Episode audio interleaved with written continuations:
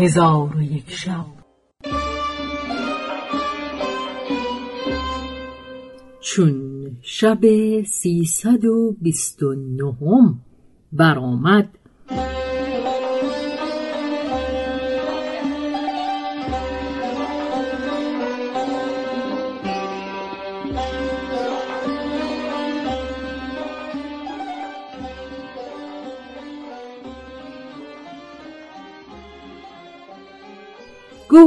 ای ملک جوانبخت علی ابن منصور گفت به سفره جبیر ابن عمیر بنشستم و این دو بیت در او نوشته یافتم. گر ندیدی بهشت و هورالعین اینک این مجلس امیر ببین. جام را همچو حوز کوثر دان ساقیان را به سان هورالعین پس از آن جبیر ابن عمیر به من گفت دست به تعام ما دراز کن و خاطر شکسته مرا به خوردن تعام به دست آور. گفتم به خدا سوگند اگر حاجت من بر نیاوری از تعام تو لغمه ای نخورم. گفت حاجت تو چیست؟ من مکتوب بیرون آورده به دو دادم.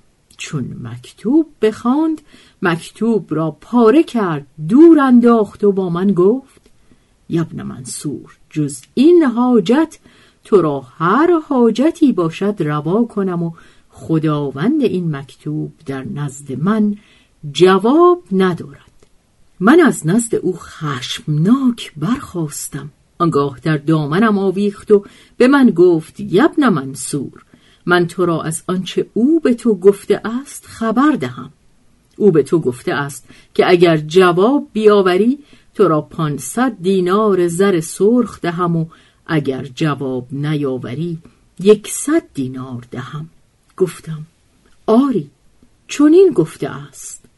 گفت امروز تو در نزد ما بنشین و به عیش و نوش به سر بر و پانصد دینار زر سرخ از من بگیر. من آن روز در نزد او نشستم و خوردنی بخوردم. پس از آن به او گفتم یا سیدی مگر تو را میل به سماع و طرب نیست؟ گفت دیرگاهی است که می خوردن ما نه به سماع است.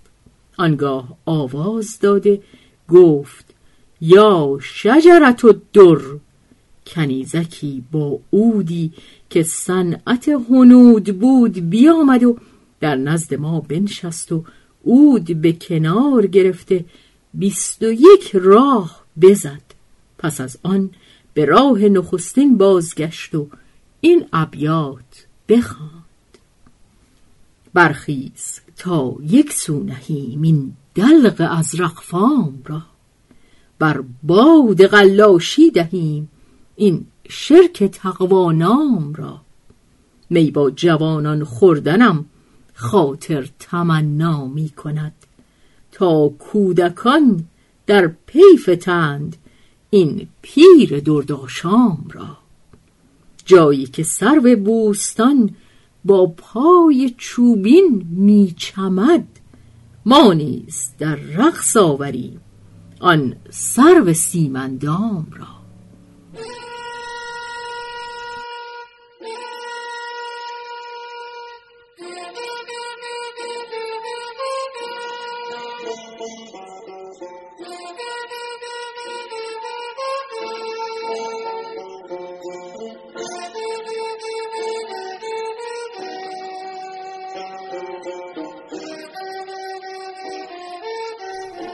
چون کنیزک ابیات به انجام رسانید خاجه فریادی بزد و بی خود بیافتاد کنیزک گفت ای شیخ خدای بر تو مگیراد که ما دیرگاهی بود از بیمی که به خاجه داشتیم شراب با سما نمی نوشیدیم.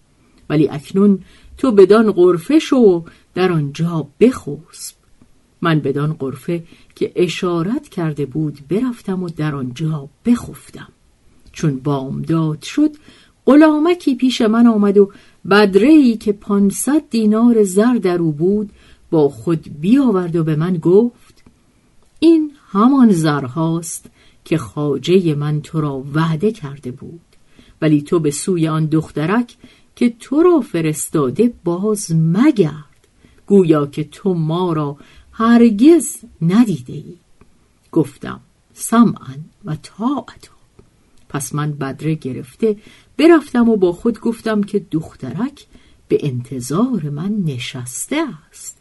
به خدا سوگند ناچار به سوی او بازگردم و او را از ماجرا بیاگاهانم. که اگر من به سوی او باز نگردم ناجوان مردی است. پس من به سوی او برفتم. او را در پشت در ایستاده یافتم. چون مرا بدید گفت یبن منصور تو حاجت من نیاوردی.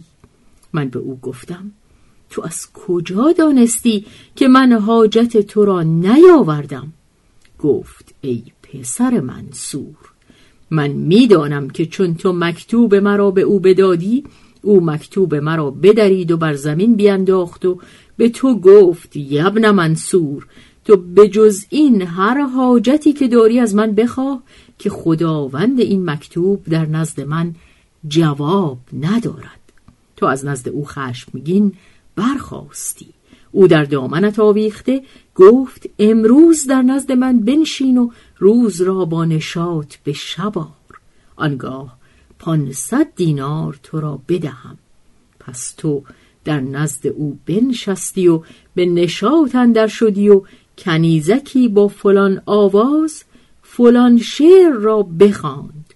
او بی خود بیفتاد. ای خلیفه زمان من به آن دخترک گفتم آیا تو با ما بودی که این کارها بدیدی و این سخنان بشنیدی؟ گفت یبن منصور مگر گفته شاعر نشنیده ای؟ قلب عاشق آینه شش رو بود ولیکن ای پسر منصور به روزگار هیچ چیز نیست که تغییر نپذیرد چون قصه به دینجا رسید بامداد شد و شهرزاد لب از داستان فرو بست.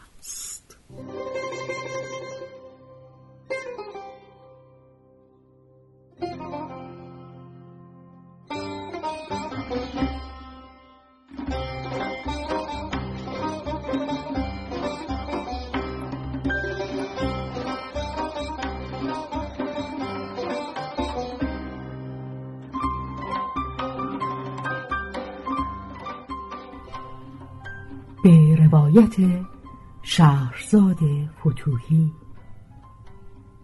تنظیم از مجتبا میرسمیعی.